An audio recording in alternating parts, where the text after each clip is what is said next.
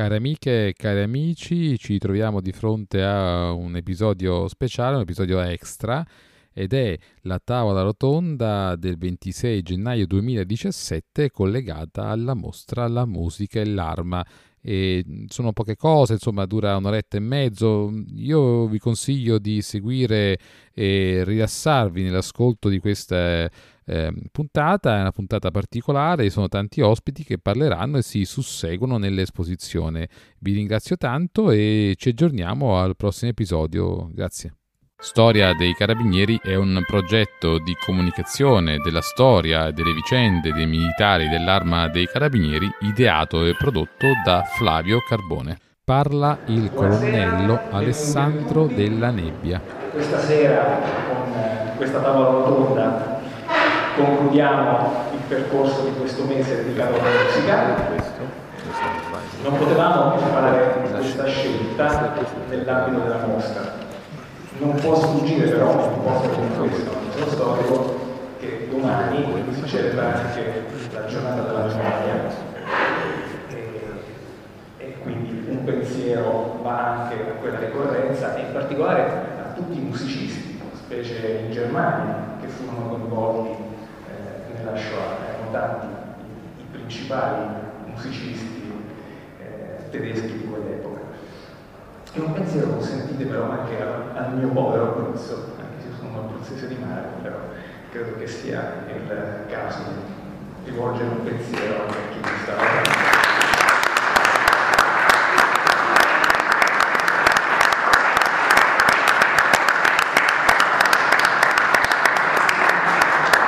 lavorando. questa serata per me è una serata di particolare soddisfazione per eh, gli ospiti che abbiamo, prestigiosi come il maestro Martinelli e il nostro generale Pezzole, ma di soddisfazione anche per poter presentare due miei collaboratori splendidi a cui devo l'iniziativa di questa mostra e di tutti i successi che abbiamo avuto nell'ultimo anno. Quindi sono veramente contento di lasciare il loro spazio quindi ci illustreranno aspetti particolari di questa mostra che è ancora aperta fino a domenica per chi volesse eh, visitarla con più calma. Un saluto particolare anche al maestro Borgia che è con noi,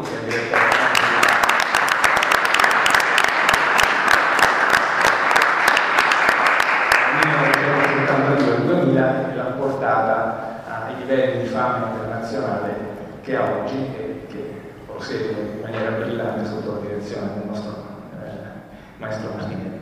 Lascio quindi la parola al colonnello eh, Carpone che inizia. Buonasera. Buonasera, quindi oggi noi chiudiamo questo evento, la, la catena di eh, attività che abbiamo pensato nel realizzare la mostra. Questa mostra, come vedete, è un lavoro di squadra, non sarebbe stato possibile se qualcuno di noi non avesse giocato uno dei ruoli che ha avuto la possibilità di giocare.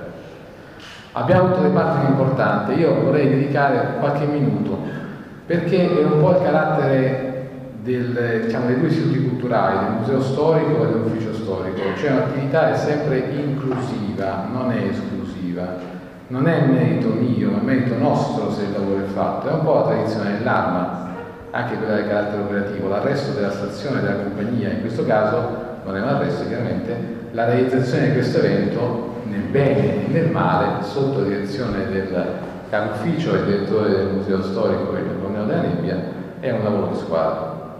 E allora ci siamo, eh, ci siamo confrontati con alcuni partner e io in questa sede li devo ringraziare Devo ringraziare il Museo Centrale del Risorgimento perché ha aderito con noi con entusiasmo a questa iniziativa e ha, eh, dato la possibilità di realizzare una, la prima delle, eh, diciamo, degli espositori che avete alle vostre spalle, di cui magari il tenente Secchi potrà dare qualche elemento. In particolare c'è un documento che lega il Museo Centrale del Risorgimento dei Carabinieri che io non cito che lei potrà, potrà ricordare. Un altro contenuto importante è arrivato dall'Istituto Centrale per i beni sonori e audiovisivi.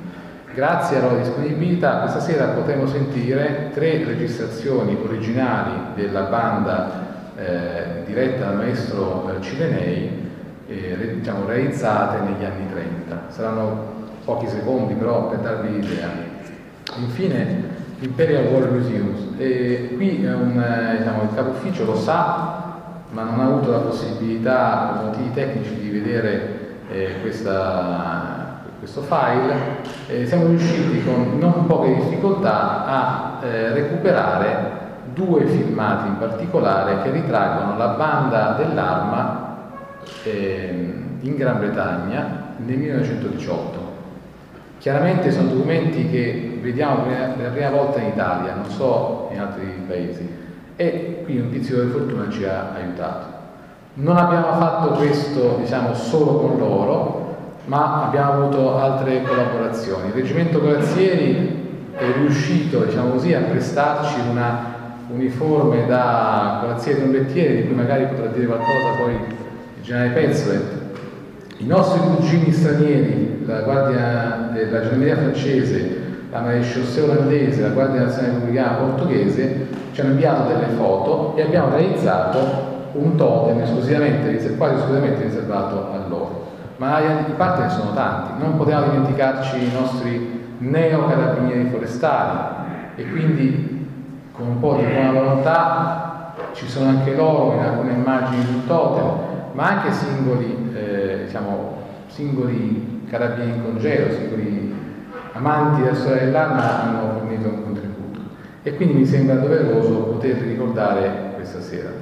Passando subito però alla nostra, diciamo, alla nostra tavola rotonda, abbiamo scelto un po' questa formula più aperta per dare spazio a ciascuno di noi con competenze diverse di poter dire qualcosa che fosse diciamo, integrato e fosse inclusivo il nostro sapere. È un po' l'esperienza che abbiamo vissuto, una, un sapere da, da condividere e da divulgare, anche per chi come me per esempio non ha assolutamente competenze musicali, assolutamente, però vi garantisco che in questa affascinante avventura che abbiamo vissuto ci siamo tutti innamorati di questa arma diciamo, con, eh, con, la con, la tromba, con il tamburo, insomma, con, con la musica. Ecco.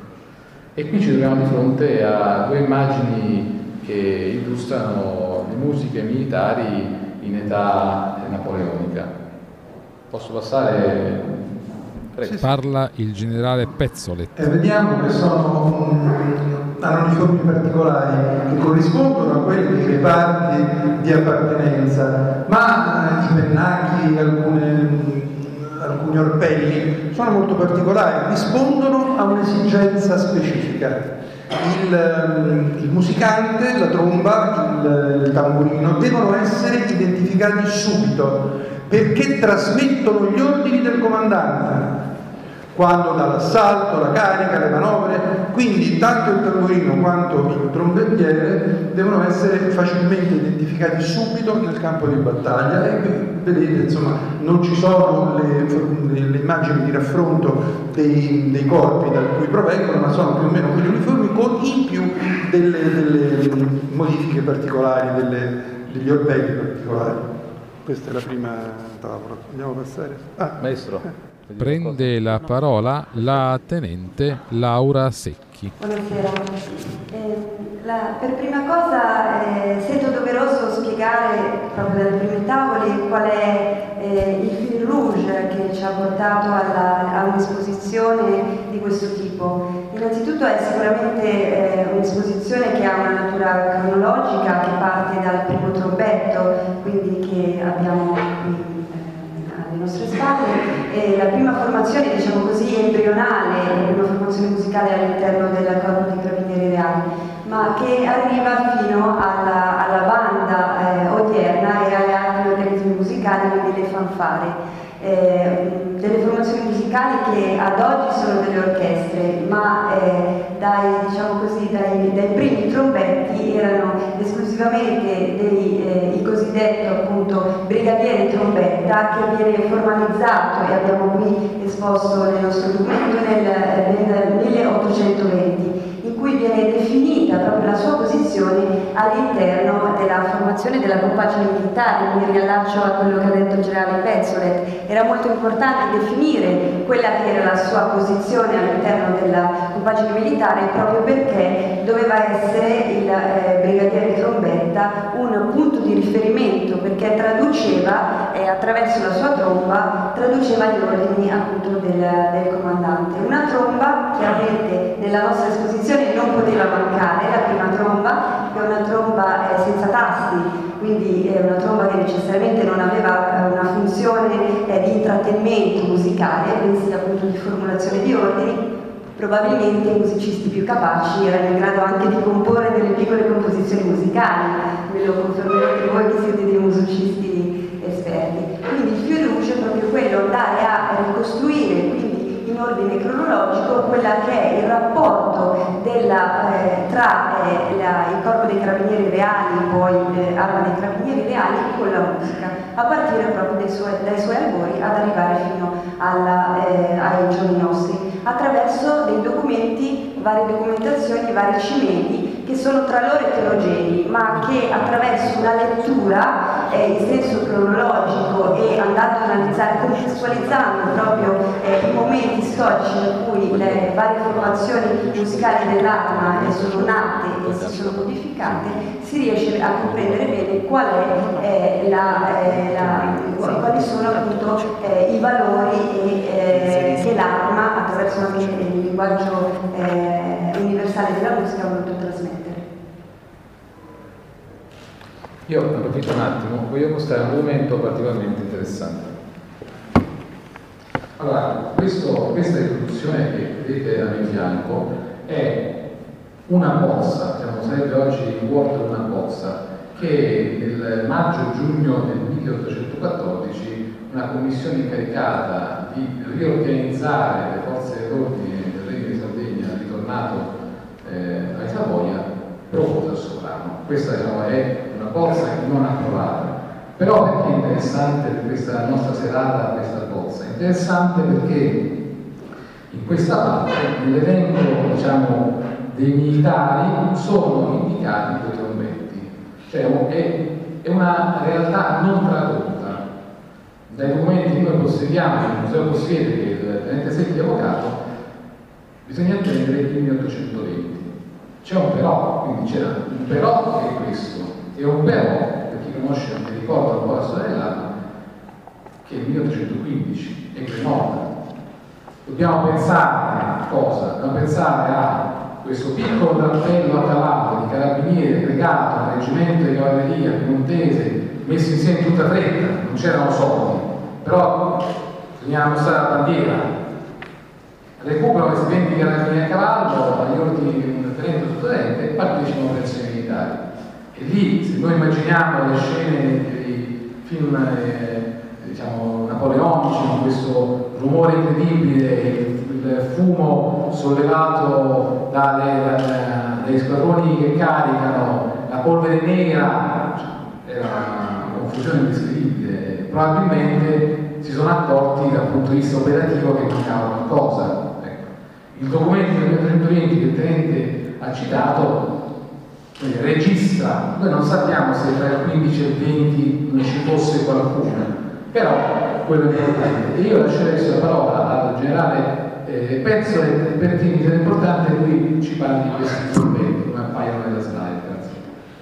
Dunque, L'uniforme dei carabinieri trombettieri qual è? E chi lo sa? Il problema, il problema è questo. Non è un uniforme reggimentale. L'arma, il corpo dei carabinieri reali, non è un reggimento, anche se ne ha la forza. Quindi non è strutturato come un reggimento con la sua musica, con, sue, con i suoi colori, sue ha certo i famosi trombetti, ma ce li ha probabilmente dal 14 o dal 15, qualcuno, sicuramente nel 20 poi troviamo l'istruzione che dice ma come li troviamo questi trombettieri nell'istruzione? Li troviamo eh, in, in, ordine per divisione. Divisione vuol dire compagnia. All'epoca la divisione corrispondeva a una provincia quasi, ma era retta da un capitano, quindi una compagnia. Quindi quando si schiera la compagnia ci sarà questo prenderà questa posizione, questo un altro, eccetera, poi ci sarà il brigadiere, il trombettiere, il trombetto. Ma quando si schiera una compagnia di carabinieri? Ma giusto in una parata, i carabinieri fanno servizio territoriale. E allora come sono vestiti? Non lo sappiamo, sappiamo solo che al tempo i colori non erano rosso e, e bianco, erano blu, turchino e bianco. L'avevamo, non l'avevamo. Diciamo che questa ricostruzione del 1833, che è fatta da, da Gonin, quindi coevo più o meno, quindi dovrebbe conoscere, probabilmente era così. Evidentemente quella, quella trombetta, quel trombettiere dietro l'ufficiale, Sembra più un tamburo maggiore che non un trombettiere con i suoi belli alamari, però eh, diciamo che ci fidiamo di come l'ha eh, dipinto Gonini.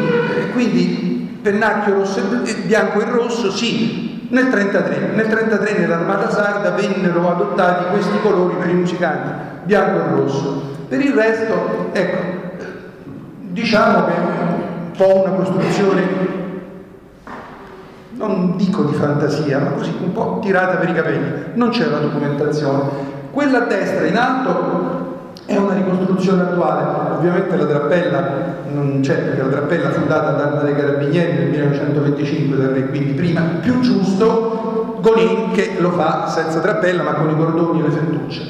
Quello al centro in basso è una guardia del corpo, ehm, antesignano dei corazzieri. A destra invece troviamo quello che più verosimilmente doveva essere il trombetto originario, anche se quella è una, una immagine mh, del, che, rifer- sì, che riferito al 1920 più o meno, forse prima, grosso modo, anni 20, eh, fine 800 anche, sì è vestito come tutti gli altri, c'è la tromba, ma è vestito, veste esattamente l'uniforme eh, del, del, del suo reparto. E qui concludo dicendo, per non rubare spazio, dicendo bisogna fare anche un'altra distinzione che permane, che, che si è tramandata fino a poco tempo fa, fino agli anni 90 i carabinieri che suonano i trombettieri delle legioni, dei reparti, delle compagnie e la fanfara che poi diventa la banda. Sono diversi, perché la fanfara, quando comincerà ad avere una sua uniforme, e lo sarà, lo farà nel 1862, prima non lo sappiamo, ma comincerà a vestire un'uniforme propria nel 1862, sarà diversa da quelli dei trombettieri presso le regioni, per esempio, che continueranno a mantenere le spalline normali, avranno bensì il, il pennacchio bianco e rosso, ma continueranno per esempio ad avere la daga diversamente dalla sciarpa, insomma non avranno le cetre o lire. Ecco, questo è importante questa divisione. Poi nel corso del, del, della trattazione vedremo anche qualche altro particolare. Le origini sono in cielo, cioè ci sono, questo è importante, però eh, le uniformi è com'era. Ci fidiamo di come Prende la parola il maestro direttore della banda Massimo Martinelli, colonnello dei Carabinieri. La cosa forse che poi risalta più di tutte è il fatto che all'origine della banda dell'arma ci sia un trombettiere a cavallo, neanche a piedi. Quindi questo già fa capire de- de- determinate cose, quindi una dimensione, diciamo così, movimento, no? cavallo all'epoca potrebbe essere quello che oggi è una macchina. Allora questa incidenza del carabiniere a livello territoriale con qualcosa che si muove e eh, il primo trombetto è un trombetto a cavallo, un'altra caratteristica de, del nostra, della nostra musica all'interno dell'arma è avere questa doppia banda che noi portiamo tanto orgogliosamente sui pantaloni, poi meglio di me in generale il pensoletto ci dirà perché la doppia, doppia banda una, eh, fa riferimento alla cavalleria, fa riferimento quindi a, a personale a, a, cavallo, questa è una riflessione che ho fatto appena a posteriori tra l'altro, perché poi eh, è, è, una particolarità veramente dell'arma dei carabinieri questa, perché forse probabilmente nelle altre forze armate non c'è la stessa natura, non, nasce da lì, quindi il trombettiere quindi è il primo elemento della banda dell'arma ed a cavallo. Poi da Torino si trasferisce a Roma e lì vediamo delle immagini nel libro di Ferrara che mi, mi, mi, mi è d'obbligo citarlo oggi qui, il generale Ferrara, perché tanta documentazione relativa alla banda l'abbiamo grazie sua, alla sua importantissima pubblicazione non solo su, sulla banda dell'arma ma su una serie di pubblicazioni che stato fatto Generale Ferrara su tutti i comparti, comparti dell'arma dei carabinieri no? però è, è, importante ricordarlo, citarlo proprio perché poi è venuto a mancare da pochissimo tempo, è un ricordo doveroso questo e per dire che anche lui ha, ha messo un fatto insomma, su, su, sulla storia, sulle origini della banda. Quindi questo trombettiere a cavallo è un trombettiere a piedi che ci hanno ben spiegato avrà una sua posizione ben precisa all'interno delle parti eh, in armi e che poi diventa una, vera, una piccola banda di, di trombettieri che da, come, come, vediamo, come abbiamo visto originariamente eh, nasce a Torino e si trasferisce poi a, a Roma, alla Legione Allievi Carabinieri di Roma, dove qui stasera abbiamo rappresentato sia il direttore della, della del reggimento a cavallo, il, il maestro Fabio Tassinari, che il direttore di quella che poi diventa la banda a piedi, diciamo così, che è eh, Danilo Di Silvestro, e c'è anche la presenza che ringrazio del mio vice direttore a questa importante tavola rotonda, alla quale desidererei poi magari alla fine di dare 5 minuti ai nostri colleghi della banda perché c'è una folta rappresentanza di, di, musicisti della banda dell'arma e di componenti della fanfara del, della Legione Allievi del Reggimento a Cavallo. Direi avrei molto piacere se partecipassero anche loro a questa tavola che sebbene sia rettangolare, oggi dove sediamo, però una tavola rotonda, quindi bene che partecipino tutti con qualche domanda magari anche interessante alla fine. Questo ecco, l'ho voluto soltanto dire perché è interessante dire come quella che diventerà, diventerà una banda di 102 elementi con tutti gli strumenti più, più disparati e una completezza strumentale che porterà a raggiungere eh, una serie di, di, risultati importanti a livello nazionale e internazionale nasce un, un, un, un esemplare, un, un uomo a cavallo, un militare a cavallo che porta e indossa la doppia banda. Non solo trombettiere a cavallo, ma volevo farvi notare che il cavallo dei trombettieri musicisti dell'arma è bianco, differentemente dagli altri cavalli. Quindi un cavallo che era distinguibile dagli altri proprio per l'importanza che aveva il trombettiere all'interno della formazione militare. Volevo anche riallacciarmi brevissimamente al discorso del Giare Pezzole. Eh, sì, la concessione, ha parlato lei della concessione delle trappelle, concessione delle trappelle che è stata data appunto nel 1925 dal re Vittorio Emanuele III con un documento che eh, conserva il Museo Storico dell'Arma e che è quindi presentato in questa mostra, documento originale non solo autografato ma manoscritto dal sovrano, in cui autorizza appunto trombettieri delle corpi carabinieri reali a, ad avere le trappelle con lo stemma reale di Casa Savoia. Mi riallaccio io al maestro Martinelli e passiamo a un'altra immagine. Questa siamo sulle musiche dell'Armacavallo, è uno spazio particolare perché abbiamo fatto una scelta un po' sempre, è difficile scegliere, è sempre difficile, togliamo qualcosa, aggiungiamo qualcos'altro, è un grande sacrificio, speriamo poi di realizzare un volume che possa contenere davvero tutte le immagini, comunque gran parte. Vorrei innanzitutto introdurre il corazziere. il corazziere lo cito solo per una questione e se voi osservate l'immagine la comprendete subito. Il corazziere ha la drappella. Quindi, noi andiamo indietro nella nostra storia diciamo, iconografica, troviamo a partire da metà degli anni 70 dell'Ottocento la foto del trombettiere guardia del re, della guardia del re trombettiere, che ha una tromba. A un certo punto, in queste immagini diciamo, eccezionali per l'epoca, uno di questi mostra anche la trappella. Quindi è vero che l'arma nella sua complessità l'ha ricevuta, come diceva giustamente il tenente, da Vittorio Emanuele terzo negli anni 20, ma è anche vero che abbiamo questa piccola, dire, questa piccola anticipazione addirittura dalla fine dell'Ottocento. E non so se tu vuoi dire qualcosa? Una, un paio di piccole annotazioni. Vedete il, il corazziere, l'uniforme è lì. questo siamo sicuri. 1876, nasce così. Nasce, resta così. Il corazziere trombettiere nasce e resta con questa uniforme alla drapella perché gli è stata concessa prima del, del corpo dei carabinieri, dell'arma, cioè, arma dei carabinieri reali. Quindi questo è già, è già così e, e si è mantenuta nel tempo. In alto a destra, al centro, ci sono i, gli zappieri, sono zappieri lirici.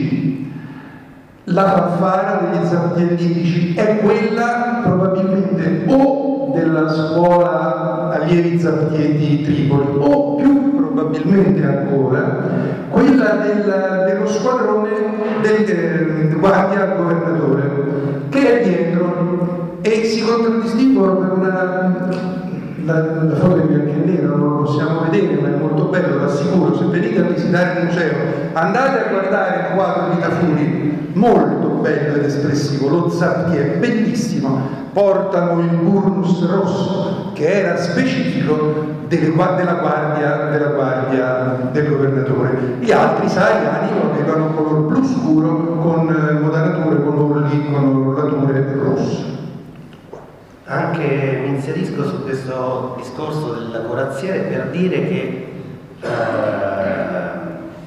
il reggimento corazzieri che ha una marcia, parliamo anche di repertori, che ha una marcia d'ordinanza che ha scritto proprio il mio predecessore che si chiama Fanfara Solenne, anzi oggi quando si fa il numero eh, dell'arma e si chiede dei corazzieri appena alzi il telefono senti suonare la marcia del maestro Borgia, fanfara solenne, questa bellissima marcia che il maestro presentò, eh, credo al presidente Pertini eh, negli anni 80, immagino più o meno, forse mi, mi dirai la data esatta, però insomma è una marcia che poi per noi è diventata un pezzo di repertorio. E eh, comandante precedente dei corazzieri mi chiedeva proprio, guarda, noi abbiamo una bellissima marcia di questa cosa, come, come, come nasce il repertorio di una banda, no? eh, per dire questo.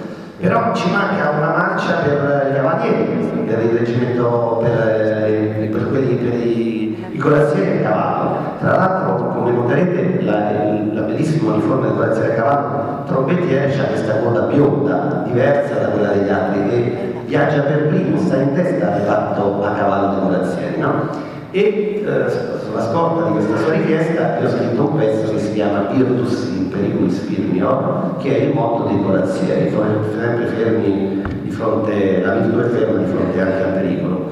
E, per dire eh, come queste, il repertorio si arricchisce di nuovi brani proprio grazie all'interessamento che c'è tra comandante del reggimento, maestro della banda e probabilmente all'epoca del maestro Borgia i corazzieri non avevano la loro marcia. E avranno chiesto al maestro Borgia realizzala oppure addirittura il Presidente della Repubblica, non lo so, perché mi dissero addirittura che ci, su, ci fu un, eh, un, continuo telefonarsi dal reggimento, dalla Presidenza del, eh, della Repubblica con il maestro per, appunto, per arrivare a questo, a questo risultato di avere la loro marcia d'ordinanza. Io volevo aggiungere una cosa su questa cartolina, questa in basso a destra, vedete? Se leggete, ah, purtroppo siamo un po' distanti, legione allievi, carabinieri reali, gruppo squadroni, perché dico questo? Perché in realtà il, il maestro Martinelli diceva qualcosa, ma c'è qualcosa che noi dobbiamo sempre tenere a mente. L'arma non è monolitica, non è monolitica, l'arma è fatta da tante realtà che riescono a integrarsi in maniera armonica, quasi musicale.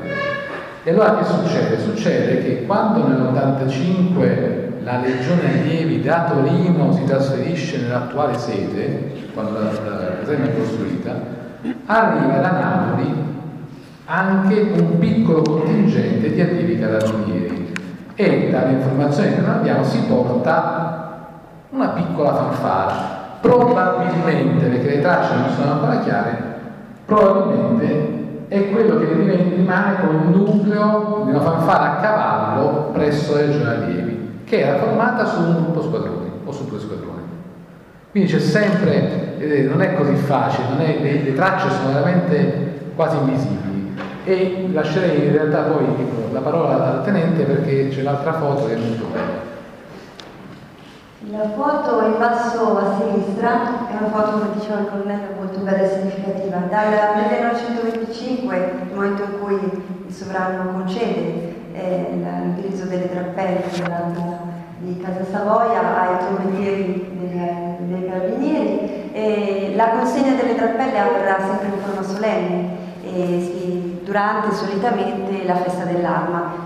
qui invece abbiamo un momento particolare, non è una festa dell'arma, è una piccola cerimonia in cui i piccoli balilla consegnano al gruppo squadroni le, le trappelle. Vorrei aggiungere una cosa che la tenente mi ha ricordato, però poi adesso non la citate. È, è, curiosa questa foto perché se vedete non c'è una, un atteggiamento militare, non sono i balilla che salutano militarmente o addirittura con il braccio alzato sotto la mano, è un abbraccio. E fa, fa capire un po' la, dire, il livello, la minore solennità della cerimonia e anche un po' l'affetto in questo caso che il fotografo è riuscito a cogliere nel momento dell'abbraccio tra diciamo, questi giovani sono cavalieri, non si vede più nell'immagine, hanno un piccolo distintivo eh, che raffigura la testa del cavallo e i loro diciamo, colleghi carabinieri a cavallo del gruppo squadrone. Sì. Infatti no, questo. Ah. Allora, qui commentiamo un po'. Quelle figure, le figure sui disegni sulla sinistra sono le specifiche, i segni di riconoscimento, lo stigma della banda i, gli alamari sopra in alto sono gli alamari a frasca con, con l'ira o cedra, nel 1862 l'ira, poi nel 1880 diventerà cedra, va bene. E, e, come anche l'ultima è un, un fiorone che mh, è nella grande uniforme dietro nel, tra i bottoni che segnano il punto di vita eh, nel, del busto alla parte posteriore del, del della grande uniforme. Oh, il, vediamo una cosa, nella fotografia di insieme, nella fotografia di insieme. Vedete che cosa hanno al fianco sinistro? Che cosa hanno? C'hanno la sciabola, la sciabola. Allora, la, i suonatori, la banda, la fanfara, non hanno mai avuto armi da fuoco, tranne quello che abbiamo visto che era in realtà il trombettiere del suo reparto, va bene, ma quelli proprio addetti specificamente al, al complesso musicale non hanno mai avuto armi da fuoco, non hanno sin dal 1822, 20, 30, niente armi da fuoco, ma conservano l'arma bianca. E perché? Oltre ad essere un fatto di difesa, è la condizione militare, è la condizione militare, quindi ci si teneva moltissimo la sciabola è il distintivo del militare, a quell'epoca lo era e si è tramandata. Quindi inizialmente gli addetti, diciamo, i musicanti, avevano la loro daga da fanteria normalmente alla Legione Allievi, una banda sola, avevano la daga da fanteria. Poi nel, per aumentarne il prestigio diciamo alla fine del, del, secolo XIX, gli è stata data una bellissima, qui c'è, una bellissima sciabola dell'artiglieria 1833, una bella sciabola larga con un solo ramo di guardia, molto bella, molto, molto elegante e anche molto funzionale. Poi la cambieranno, verrà sostituita mh, a metà degli anni degli anni 20, verso gli anni 30 del, del XX secolo, sempre con una sciabola d'artiglieria, però la modello 88-24 un po' diversa, finché Fantini, e qui voglio raccontare un, un episodio, una storia che mi hanno detto, proprio un, un tuo collaboratore, e, ehm, finché Fantini non la abolì, quindi adesso solo il maestro, il direttore, porta la sciabola. E qui poi diciamo anche un'altra cosa e poi concludiamo. Allora, eh, ehm, una tournée dopo la guerra, dopo la seconda guerra mondiale, anni 40, anni 50, anche qui bisogna andare a trovare la circolare che sta nel faldone chissà dove. Eh, viene la tournée viene trasmessa, l'esibizione viene trasmessa eh, per radio e si sente il tintinnio delle sciabole mai più. Eh, Fantini si, si infuria moltissimo, fa la nota al comando generale e tolgono, e tolgono la sciabola. Perché il maestro, il direttore della banda porta il pennacchio rosso e blu e non bianco e rosso. Perché? E chi lo sa? Diciamo che... Ne sa qualcosa il maestro Borgia che gliel'ha Forse- fatto provare quello bianco e rosso, Eh. per poi recedere e tornare sui loro passi. In effetti l'ufficiale non lo porta, forse perché i primi direttori erano sottufficiali, Cabella e anche, mm, come si chiama? Caioli. Caioli. E poi Caioli diventerà ufficiale, quando diventa ufficiale mette l- l- la feluca cosiddetta con il pennacchio da ufficiale rosso e blu. Io ho una, una teoria, me la tengo, e comunque no, diciamo questo, probabilmente perché Oggi, ma questa è una pezzolettiana, è una cosa buttata, sì, sì, il, il pezzolet dice. Eh, probabilmente per questo, perché all'epoca la fanfara sì era importante, ma non aveva il prestigio, non aveva la grandezza che ha ora, che, che ha maturato nei secoli, che ha maturato veramente. Per cui l'ufficiale Met- tutti i componenti della fanfara, il pennacchio bianco e rosso li distingue e va bene. È come uno scudetto, che ne so, per i paracadutisti, come l'aquila dei paracadutisti, come il basco per i paracadutisti e va bene. Ma l'ufficiale, rispetto agli altri ufficiali, il suo pennacchio bianco e rosso, forse qualche imbarazzo lo prova. Oggi il pennacchio bianco e rosso sarebbe un motivo di... ah, lui, solo lui ce l'ha. All'epoca forse poteva essere eh, solo lui ce l'ha. Un ufficiale di seconda categoria, attenzione, perché queste cose eh, poi eh, si verificavano, eh, anche se non erano vere, anche se poi nell'immaginario collettivo questo non corrispondeva al vero, ma nell'interno poi tante cose eh, sono questo e quello, guarda quello, I, i militari vivono anche di questo, I, vivi- i militari viviamo anche della guiletta, della cosettina, del crocetto, cosetto.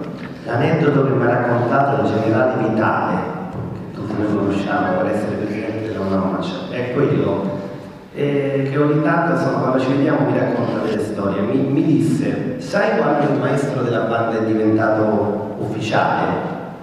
E insomma, dice, c'era Cabella, c'erano questi predecessori no, dei nostri attuali diciamo, maestri di banda che non erano ufficiali, erano sottufficiali, maestri, eh, dice, mare- maresciallo dell'Oggio, poi non so neanche bene a che cosa corrisponde questo maresciallo dell'Oggio.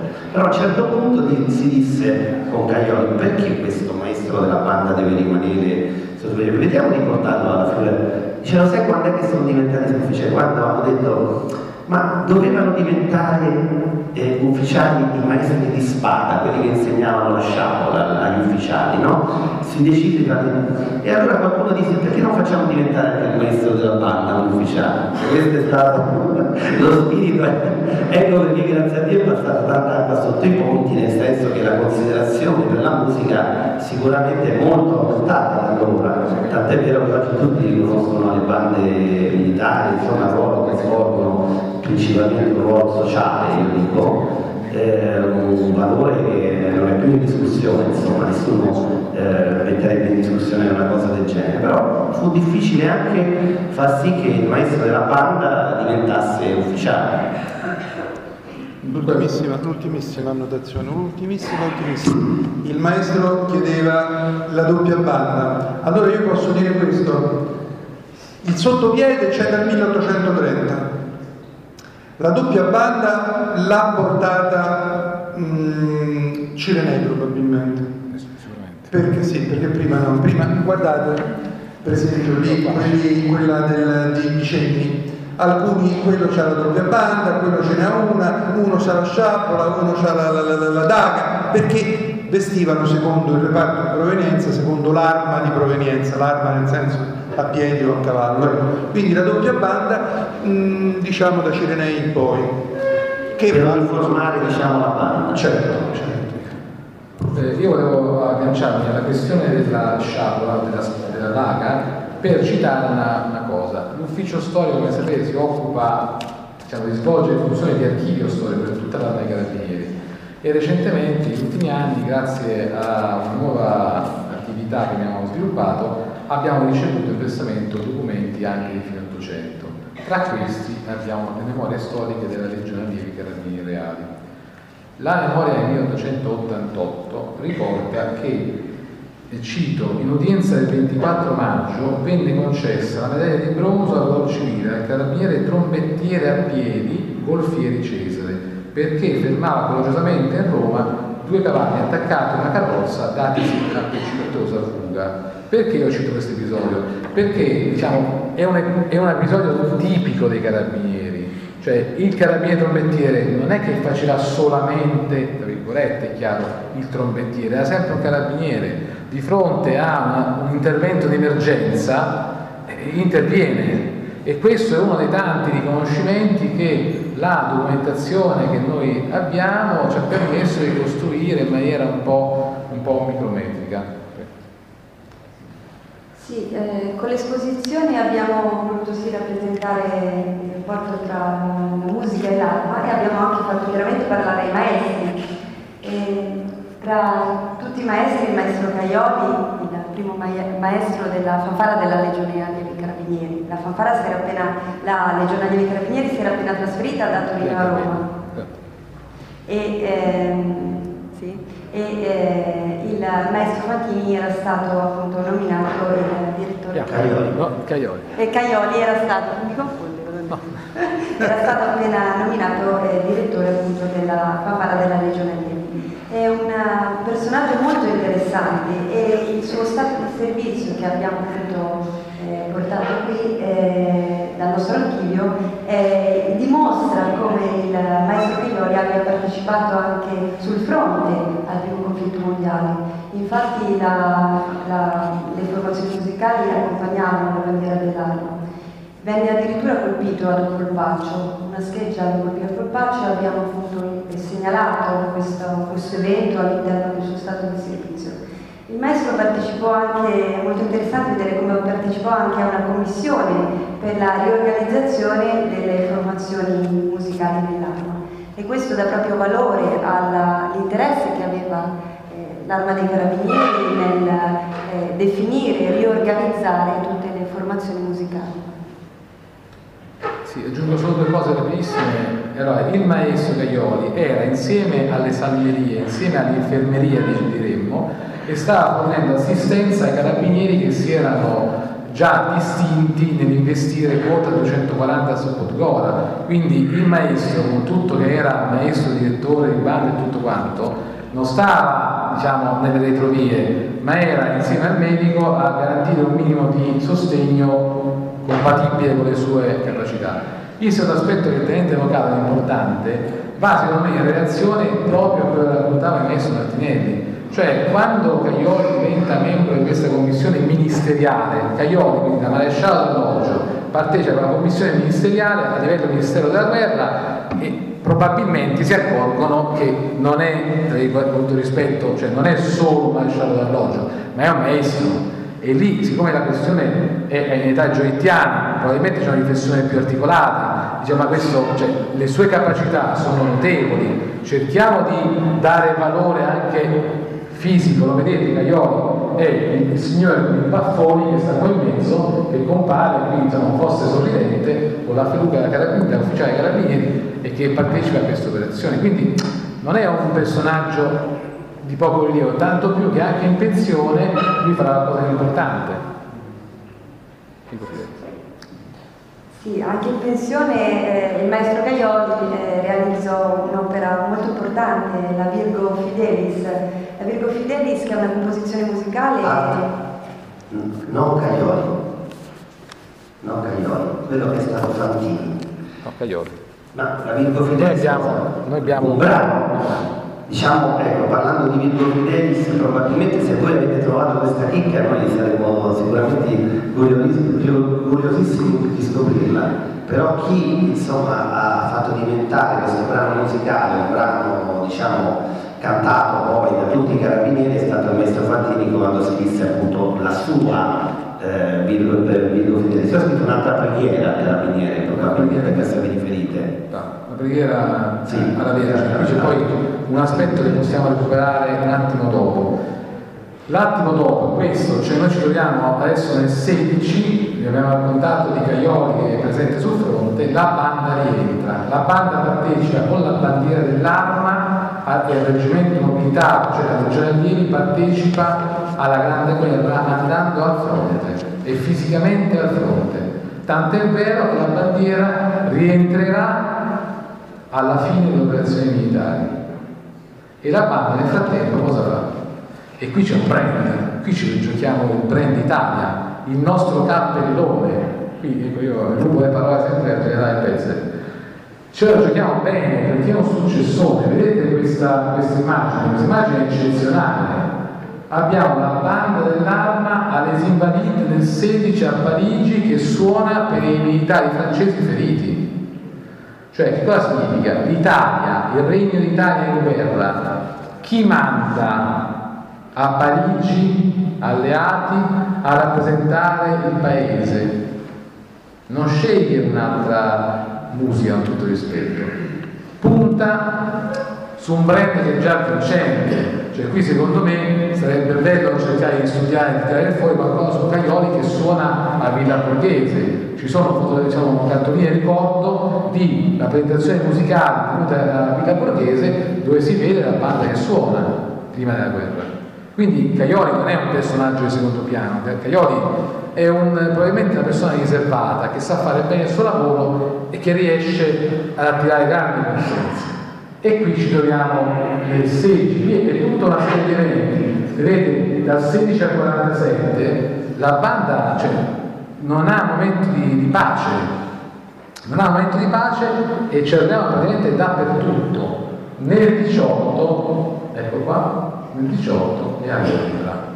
E allora a questo punto io approfitto, mi gioco questa carta inedita per, per l'Italia e vi mostro un filmato. Devo tagliarlo perché necessariamente non abbiamo molto tempo, però ci troviamo, ecco, grosso modo, in questo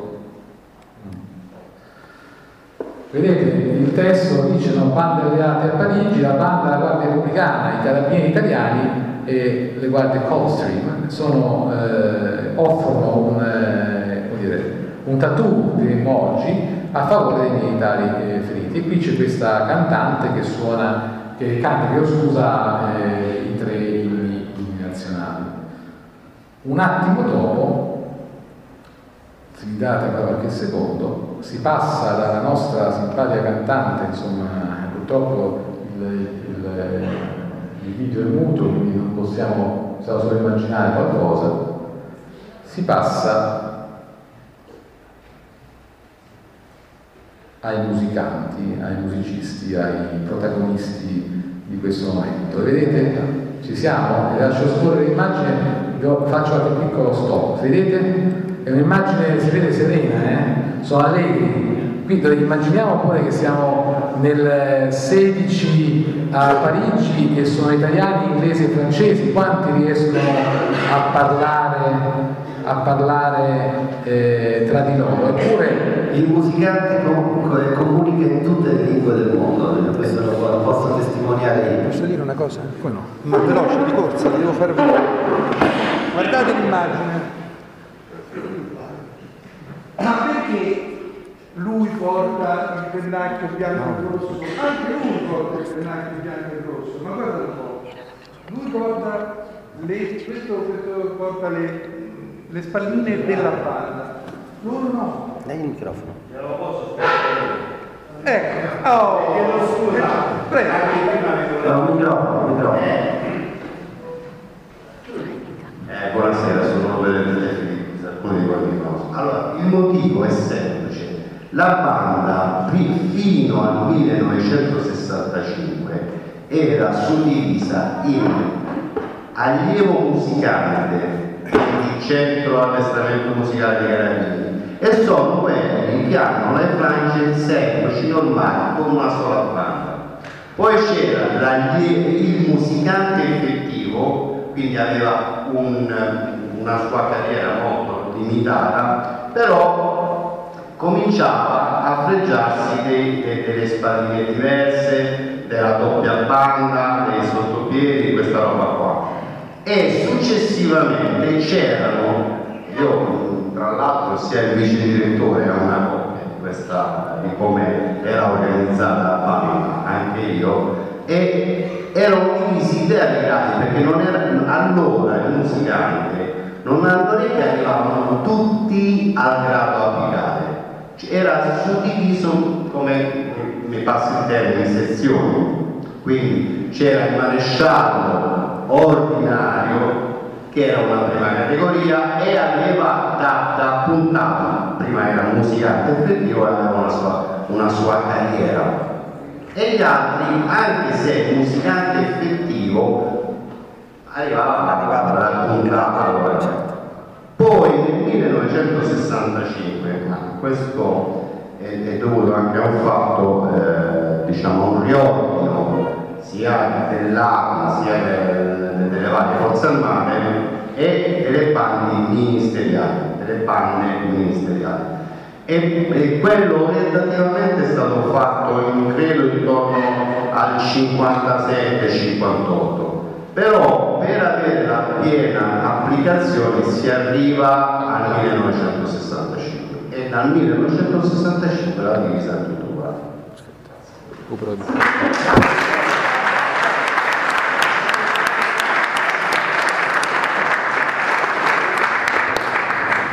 Allora, io, io, riprendo, eh. attenzione, se voi fate caso, è, è, vero che hanno appena eseguito, stanno eseguendo, diciamo, dovranno eseguire qualcosa, però fate caso che è veramente informale, cioè qui dice bene il maestro Martinelli, cioè non c'è bisogno di parlare una lingua, si capiscono fra di loro.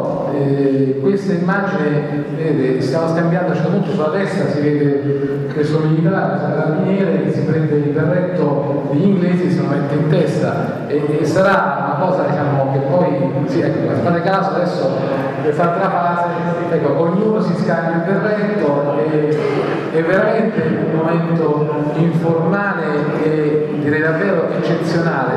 E, è raro, cioè noi siamo, abbiamo avuto la fortuna di riuscire a intercettare questi, questi spezzoni che sono davvero notevoli, non erano mai stati proiettati mai in Italia e sono custoditi dall'Imperial War Museum di Londra. Secondo, c'è un secondo documento che è un pochino più lungo, non lo vedremo tutto purtroppo. Qui siamo al Londra nel 18 Siamo, sono 15 minuti, eh, il nostro il cineoperatore dell'epoca, che non era, era, inglese, ha seguito un po' la banda eh, in Gran Bretagna in queste, in queste rappresentazioni. Vedete, c'è un primo, un primo blocco, sono un po' di militari che hanno il moschetto, sono, faranno diciamo, attività di arrentanza, credo a seguire, eccoli qua, ecco la banda. Fate caso al pubblico che c'è intorno, dovete seguire, fare attenzione al pubblico, è una cosa incredibile. Cioè la banda dell'arma a Londra e nelle altre città in Gran Bretagna era un bagno di folla, non c'era la possibilità di scansarsi, fate caso al servizio d'ordine, cioè, e guardate quanta gente c'è intorno, fate caso, ho visto prima che io passava, fate caso progressivamente a tutti questi ragazzini, diciamo, chi più grande e piccolo, sta lì intorno, c'è l'arrivo, ecco, questa occasione, sono degli omnibus. L'omnibus è stupendo. Sono gli omnibus che portano la banda, vedete, è pieno di gente, è una cosa da pazzi. Non, non sembra, è, va oltre la nostra immaginazione, pensare cosa cento anni fa eh, più o meno questi nostri colleghi sono stati in grado di guardare tutti la, sciabola, la sciaboletta eh, la sciabola la modello 33 ecco, io sto correndo faccio un po' di, di, di salti diciamo, di immagine scusate ma il, il, tempo non ci permette molto dobbiamo un po', un po tagliare. Ci spostiamo, eh, la, la, banda farà una serie, farà una tournée vera e propria, la seconda tournée, almeno la seconda, sicuramente la seconda in campo europeo, che in campo internazionale dopo l'esperienza positiva Francia. Qui insomma non è bello la Francia, vedete hanno la mantella, fa freddo, il vento soffia, insomma, però i ragazzi sono allegri, non, non si sottraggono. E poi è bello pensare, perché anche quella è stata recuperata di recente, che all'epoca c'era un'altra marcia d'ordinanza rispetto alla Fedorissima, c'era la vecchia marcia d'ordinanza di Gaglioli, che è un pezzo che è stato ritirato fuori non, non da tanto tempo e quella marcia trasmette veramente questo tipo di atteggiamento così positivo e allegro, non so, non so io ho notato sempre perlomeno nell'ascoltarla e come me tanti altri hanno fatto questo commento nonostante insomma fossimo in un periodo bellico, no? perché poi insomma un periodo duro anche a livello economico e, e di tutto, insomma. però l'arma la, dei carabinieri aveva questa marcia d'ordinanza molto molto singolare, bella e proprio diciamo che, è capibile, che è attribuibile a, quell'epoca quell'epoca lì. E la scrisse il maestro Caglioli, altro aneddoto interessante, una rivelazione avuta da un musicante, l'ultimo diciamo dell'epoca di Caglioli che io ho conosciuto, che veniva a trovarci in caserma ancora in tempi recenti, sarà morto 5-6 anni fa, insomma aveva una novantina d'anni già all'epoca, tal Neri della provincia di Rieti, che disse che la prima marcia dell'ordinanza dell'arma dei carabinieri aveva anche un testo, un testo che, che, i carabinieri cantavano e che inneggiava questo vogliamo le bandole, cioè tipo o, le doppie bandole stava a significare la bandoliera, cioè vogliamo diventare carabinieri a tutti gli effetti. Cioè, pensiamo che, che, che, storia che ha questa banda interessante. Eh, io arriverei un po' in conclusione del filmato, eh, forse vediamo se riusciamo a recuperare. Eh, c'è un passaggio interessante, fate caso che in mezzo a questi, eh, a questi carabinieri, c'è una ragazza, c'è un'altra... Ah, qui c'era il nome dell'arma. Diciamo che in questo caso i carabinieri erano riusciti a intessere una relazione, non so che tipo, con... Mario sta arrivando il generale Agliosa, grazie generale. Buonasera.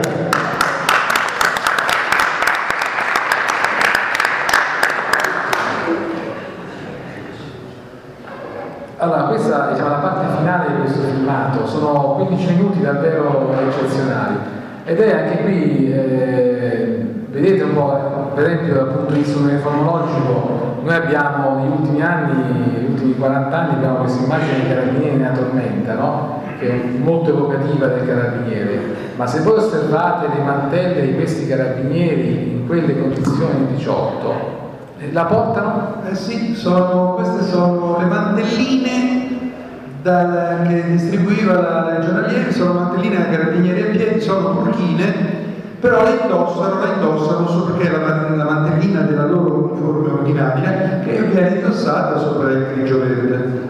Quindi altra particolarità, perché col grigio verde c'era la mantella grigio verde, invece loro portano la loro ordinanza, la mantella turchina, che è stata poi introdotta nel 1800, mi pare, 37 e abolita cent'anni dopo, nel 1934 e qui siamo, questa è l'ultima immagine, è la, è la fine, il viaggio di ritorno dei carabinieri, vedete insomma un po' dispiaciuti, abbandonano questa terra un po' fredda, un po' diciamo, forse non così inospitale come pensavano, pensavano all'inizio. Ecco qua, io ho terminato questa, questa parte. Vogliamo fare qualche ascolto? Molto bello. Qualche ascolto che siamo già. Sì, volevo solo ricordare la prima esibizione a livello internazionale a Parigi nel 1916, non ce ne dobbiamo dimenticare. In quel caso abbiamo copiosa documentazione eh, in relazione a questo, a questo, concerto, a questi concerti in realtà della banda. E sono molto interessanti, è molto interessante quello che dicevano i giornali rispetto a queste esibizioni e alla banda dell'arma e dissero mai le vie di Parigi erano un periodo estivo così piene di gente come quando si esibita la banda. Dunque, eh, i tempi sono oramai stati superati, quindi veramente faremo due flash per ogni immagine. Ne curo io, ma voi interrompete per favore eh, se volete aggiungere qualcosa. Dunque, bande diciamo, ignote, fanfare sconosciute. Dove l'immagine, una Fiat 508 CM, quella macchina in alta a sinistra, eh, rappresenta l'ingresso delle truppe italiane e tedesche in Atene dopo la sconfitta della Grecia. Quello che, che, ci interessa in questa immagine è il secondo piano, cioè quella, quella fanfara che vedete. È la fanfara della Legione Carabinieri di Tirana, di cui ovviamente nessuno ha avuto notizie, poi 8 settembre ancora peggio. Mentre in basso a destra, sempre in questa immagine, vediamo momento informare un campo d'arma. Fate caso che ci sono almeno due militari, uno è questo, ma probabilmente c'è un altro, forse quest'altro di spalle, che utilizzano un trick a ballacche, se non, se non, se non lo so, pronunciato bene, cioè uno strumento tipico del meridione che però è presente, cioè qui la musica non è solo quella formale della fanfara che suona, ma è un momento di creazione continuo. Ed è, è curioso, cioè, sicuramente carabiniere con l'armonica, cioè il tempo libero è vissuto così, probabilmente qualche musica popolare, noi non lo sappiamo, non abbiamo traccia, ma è affascinante come questa, questa musica sia sempre presente. Non ci possiamo dimenticare i nostri amici, diciamo, i, i neocarabinieri forestali e avete una selezione di immagini. 26, la milizia forestale, 82, la festa della Repubblica, portano il berretto d'albino senza penna, l'esercito non voleva che portassero la penna, solo gli alpini non portano la penna, e qui diciamo qualche anno fa recuperando l'uniforme storica del corpo. Allora l'attuale, diciamo, ultima divisa storica. È assolutamente. Poi vedremo se. Dunque, eh, siamo qui velocemente, interrompete per favore. Voglio dire una cosa che piace, voglio ricordare una cosa al generale Pezzolet, se vuoi dirla tu per favore su questa, ti ricordi? Abbiamo parlato insieme. Sì, quella uniforme... È, è, ordina- è Augusto, però ti ricordi i pennacchi? Sì, il pennacchio. Questo è il pennacchio, il pennaccio non è bianco esatto, rosso e blu. È rosso e blu. Questa fanfara, diciamo che probabilmente dovrebbe essere ufficiale, diciamo, non lo sappiamo. Siamo nel 47 in provincia di Catanzaro, la consegna della bandiera, un evento importante nella realtà con la stazione, però la fanfara ha questo pennacchio, diciamo, da carabiniere normale, non da musicante che fa capire con tante piccole cose di queste fanfare che esistono ufficiali o non ufficiali. Quest'altra è un'altra fanfara sconosciuta, è la fanfara del reparto allievi di Gaeta negli anni 20. La Legione Allievi è un distaccamento a Gaeta che manterrà fino agli anni 70 e qui c'è una, c'è una, so, una componente musicale, sono quasi tutti allievi carabinieri, non portano gli aramai, pochissimi sono carabinieri, però hanno gli strumenti. Ecco, qui abbiamo... Qui abbiamo la, abbiamo le missioni più recenti, sicuramente in alto a sinistra l'Olanda, eh, quella in bianco e nero io non... E Bruxelles anni 50. Io non c'ero, Bruxelles anni 50, a destra eh, non riconosco il basso. Il basso è Osaka. Osaka, Osaka quindi c'era il maestro Boggia probabilmente. No, Fantini. Fantini, Fantini. quindi e sopra è una bellissima foto recente di eh, New York con sotto il Central Park di giorno, perché noi abbiamo suonato in quel posto che è una, eh, un luogo di concerto in particolare di musica jazz e dove si vede, intravede benissimo insomma, i grattacieli, noi abbiamo provato di pomeriggio e abbiamo suonato la sera, quindi questo spettacolo si è trasformato eh, da, da, giorno così dove si vedeva bene Central Park in una visione notturna con dietro i grattacieli accesi che veramente era impressionante perché poi il direttore stando da questa parte oltre a vedere la panta vedeva quello spettacolo da dietro quindi una cosa bellissima. Dunque non vi parlo di, non parliamo di produzione artistica ma vi facciamo sentire la produzione artistica. Abbiamo selezionato tre pezzi e chiederei al al nostro collaboratore sotto era un po' nascosto di far partire il primo pezzo, Bimbe d'Italia.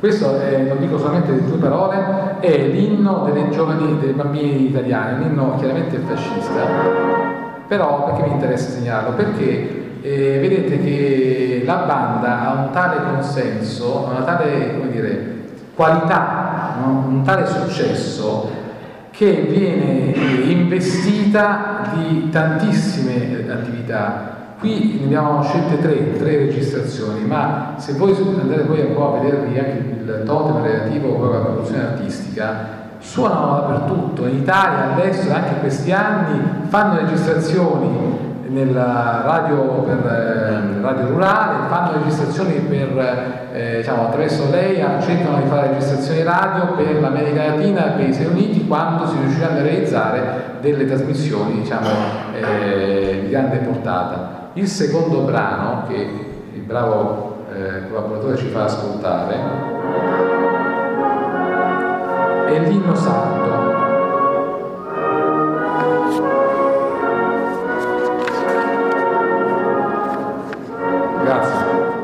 Allora, sull'inno sardo va detto solamente che non è l'inno ufficiale, la marcia reale che è quella di Casa Savoia, però è, diciamo, è un inno italiana monarchica creato nell'Ottocento, musicato qualche anno dopo e si dice un po' dalle informazioni che abbiamo raccolto che fosse comunque eseguito anche in eh, cerimonie ufficiali tipo militare. E questo va, va detto ad onore del maestro Borgia che è qui presente che il presidente Cossiga chiese proprio una versione dell'inno sacro alla banda dell'arma e la realizzò il maestro Borgia e la suonò con la banda dell'arma.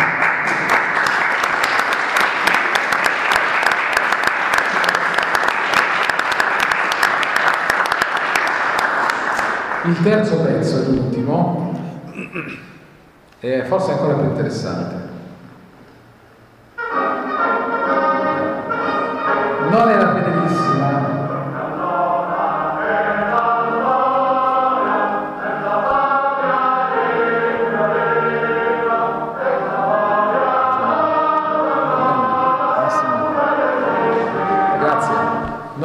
I fedelissimi, attenzione, qui siamo di fronte a un'altra cosa diciamo, che il maestro ne ha trovato per alcuni versi e noi come diciamo, ricercatori in questo contesto museo ufficio abbiamo trovato un'altra parte, cioè la registrazione, per la quale ovviamente dobbiamo ringraziare l'Istituto Centrale dei Beni Sonori Audiovisivi, è fatta dalla, dalla banda ma anche dal coro della Legione Lievi Carabinieri, cioè c'è un coro di cui ovviamente nessuno si è mai è riuscito a tirare fuori qualche informazione che in quegli anni ha eseguito questa rappresentazione. Che esisteva già ai tempi di Caglioli e che Cirenei continua a far vivere, a far cantare anche a livello di, di, insomma, di discografia, di registrazioni, come possiamo notare. Tra l'altro sulle note di questa sull'inizio, sull'incipito della marcia d'ordinanza dell'arma dei carabinieri, come tutti sanno, ma magari è bello dirlo per il pubblico,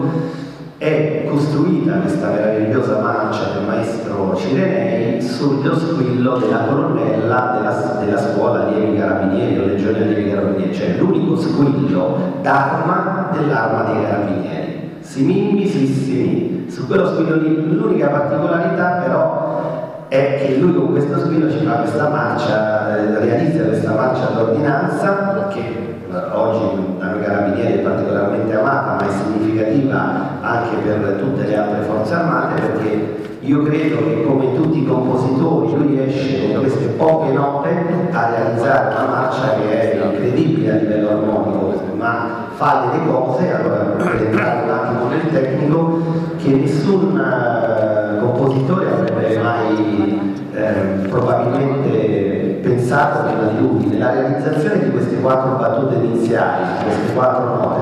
Lui inserisce settime ovunque, che è una, una cosa di una rarità, eh, una rarità enorme per l'epoca. Quindi diciamo così, eh, con delle risoluzioni un po' particolari, questo dimostra il grande talento di questo personaggio perché è rimasto nella storia della, dell'arma dei carabinieri della banda dell'arma. Allora, siamo ormai in chiusura, noi abbiamo pensato anche a un respiro internazionale e allora abbiamo chiesto aiuto, come ho accennato in introduzione, un supporto visivo anche a nostro, qualche cugino d'Oltralpe e abbiamo avuto una risposta anche simpatica. Voi vedete, in alto a, a destra abbiamo la fanfara cavallo della Guardia Repubblicana, sono gli omologhi dei nostri corazzieri. Qui a sinistra vedete rappresentata la banda della chaussée olandese nel giardino del loro, del loro museo. Mi sembra, diciamo, a favore di questi, vi segnalo solamente i due xilofoni che sono degli oggetti per me sconosciuti, però sono qui raffigurati da una parte e una dall'altra, poi sono degli strumenti abbandonati da parte... No, si usano ancora, sono delle lire che usano le bande militari anche e adesso ne abbiamo una anche noi, insomma, però sono degli strumenti poco comuni. Eh, meno comuni nelle bande militari italiane, però molto comuni nelle bande all'estero. Questa immagine invece rappresenta un po' anche, se volete, eh, la qualità europea della musica. Abbiamo la banda della Guardia Nazionale Repubblicana Portoghese che eh, il 9 novembre del 22 a Lisbona, all'interno del loro comando generale, esegue un concerto. Il concerto è in relazione a due piloti portoghesi che riescono ad attraversare l'Atlantico del Sud in occasione dell'indipendenza del Brasile, quindi un evento davvero eccezionale, insomma, dove anche loro danno un contributo musicale, su questo sono abbastanza vicini a noi. L'ultima, io magari lascerei parlare un attimo se vuole il generale Pezzolet, l'ultima è, è sempre diciamo, l'esportazione del brand nazionale, possiamo tornare. Qui siamo a Creta, tra 897 e 1906 e qui alcuni carabinieri trombettieri, probabilmente legionarievi, si inventano qualcosa, insomma, un po' la creatività italiana, che si inventano? È una musica, c'è bisogno di musica, riescono a, creare prima piccola, un piccolo nucleo di, di trombe e poi arrivano a creare questa, diciamo, questa struttura, insomma, questo complesso piuttosto eh, articolato. I militari che sono messi in scuro sono delle genere cretese, i carabinieri, i marescialli, gli sottufficiali e gli ufficiali sono diciamo, italiani presenti sul posto.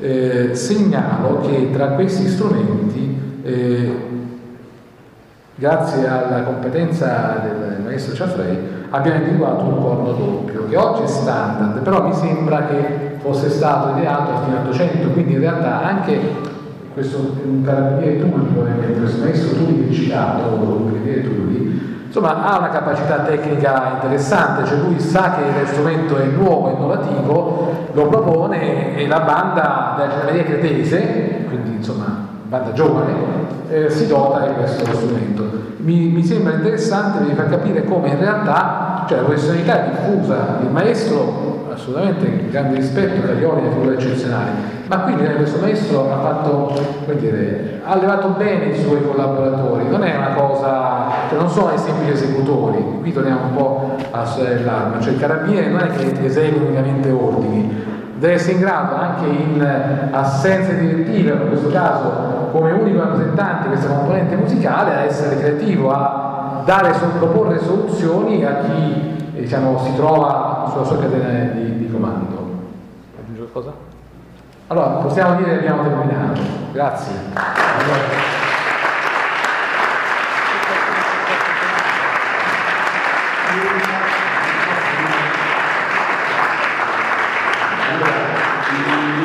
come maestro della banda, visto che si è parlato di banda, oggi Ringraziare innanzitutto il generale Pizzoret, il collega Flavio Carboni,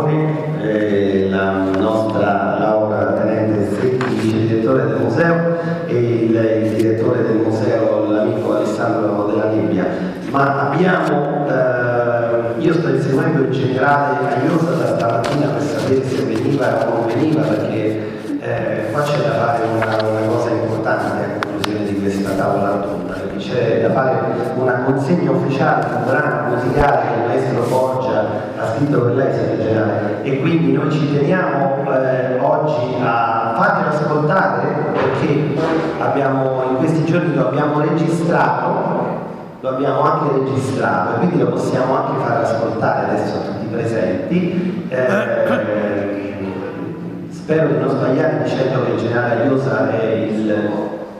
Eh?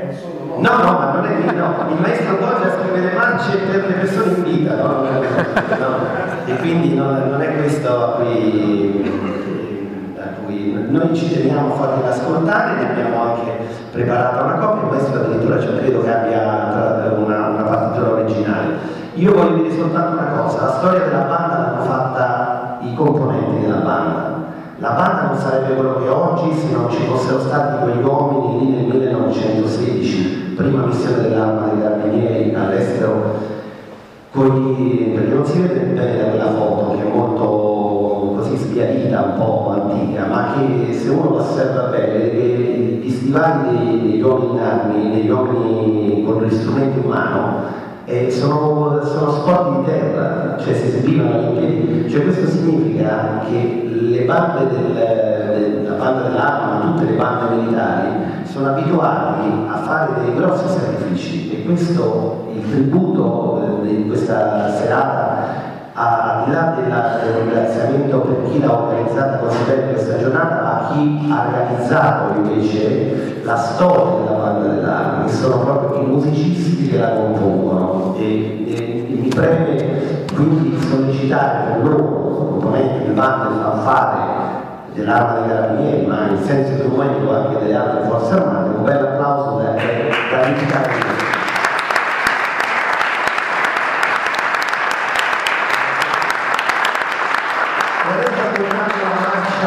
dal titolo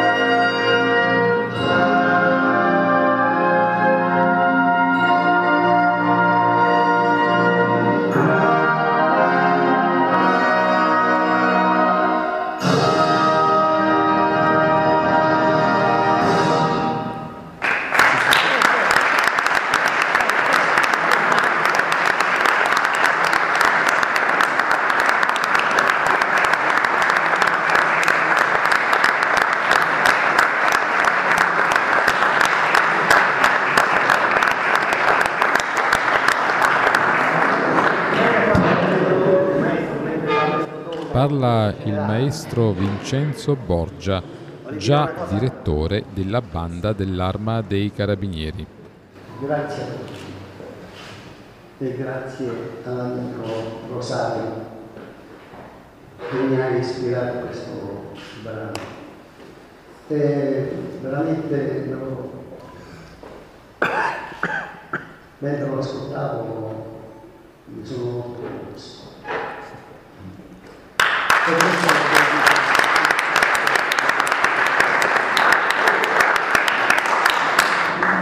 è gradito manifestarti tutta la mia amicizia dedicando questo momento di Prende la parola il generale di corpo d'armata, medaglia d'oro a valor militare, Rosario Agliosa.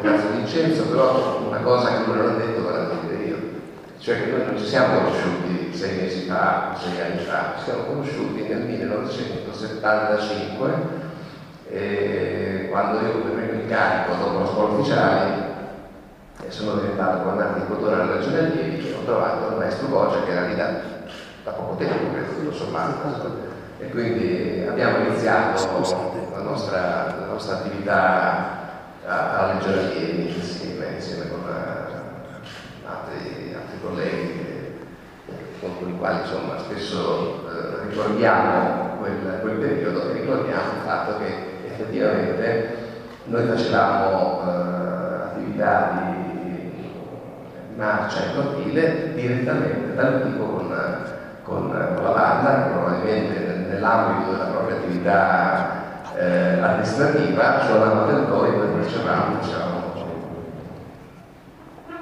non solo la preparazione delle, eh, delle proprio l'amministramento formale avevamo questo, questo privilegio insomma, di, di, insegnare ai giovani allievi carabinieri a marciare con la musica della banda dell'arma dal vivo diretta già da allora Ernesto Boccia e con lui poi siamo sempre rimasti in qualche modo in, eh, in contatto, direttamente o tramite qualche amico comune. E quando qualche, qualche tempo fa eh, mi ha detto che aveva questa, questa intenzione, io all'inizio un po' mi sono un po' eh, cercato di sottrarre questa cosa perché mi sembrava un gesto molto bello, naturalmente, insomma, eh, visto che come ho detto prima scherzando sono ancora vivo, dico possiamo aspettare ancora un po', eh, però insomma capisco che è un gesto di affetto e che naturalmente per il quale io sono grato e per il quale naturalmente anche io mi sono uh, un po' commosso prima di sentirlo. Adesso non voglio inserire una, una nota triste, però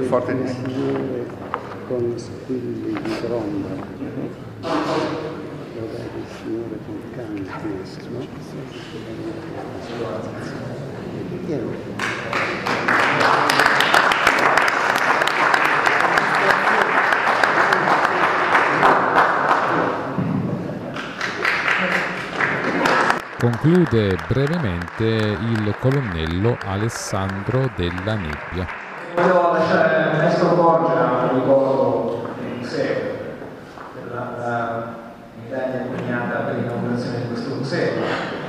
Probabilmente sarà oggetto della nostra prossima mostra, eh, per 80 anni di questa sede, è stata inaugurata il 6 giugno del 1937.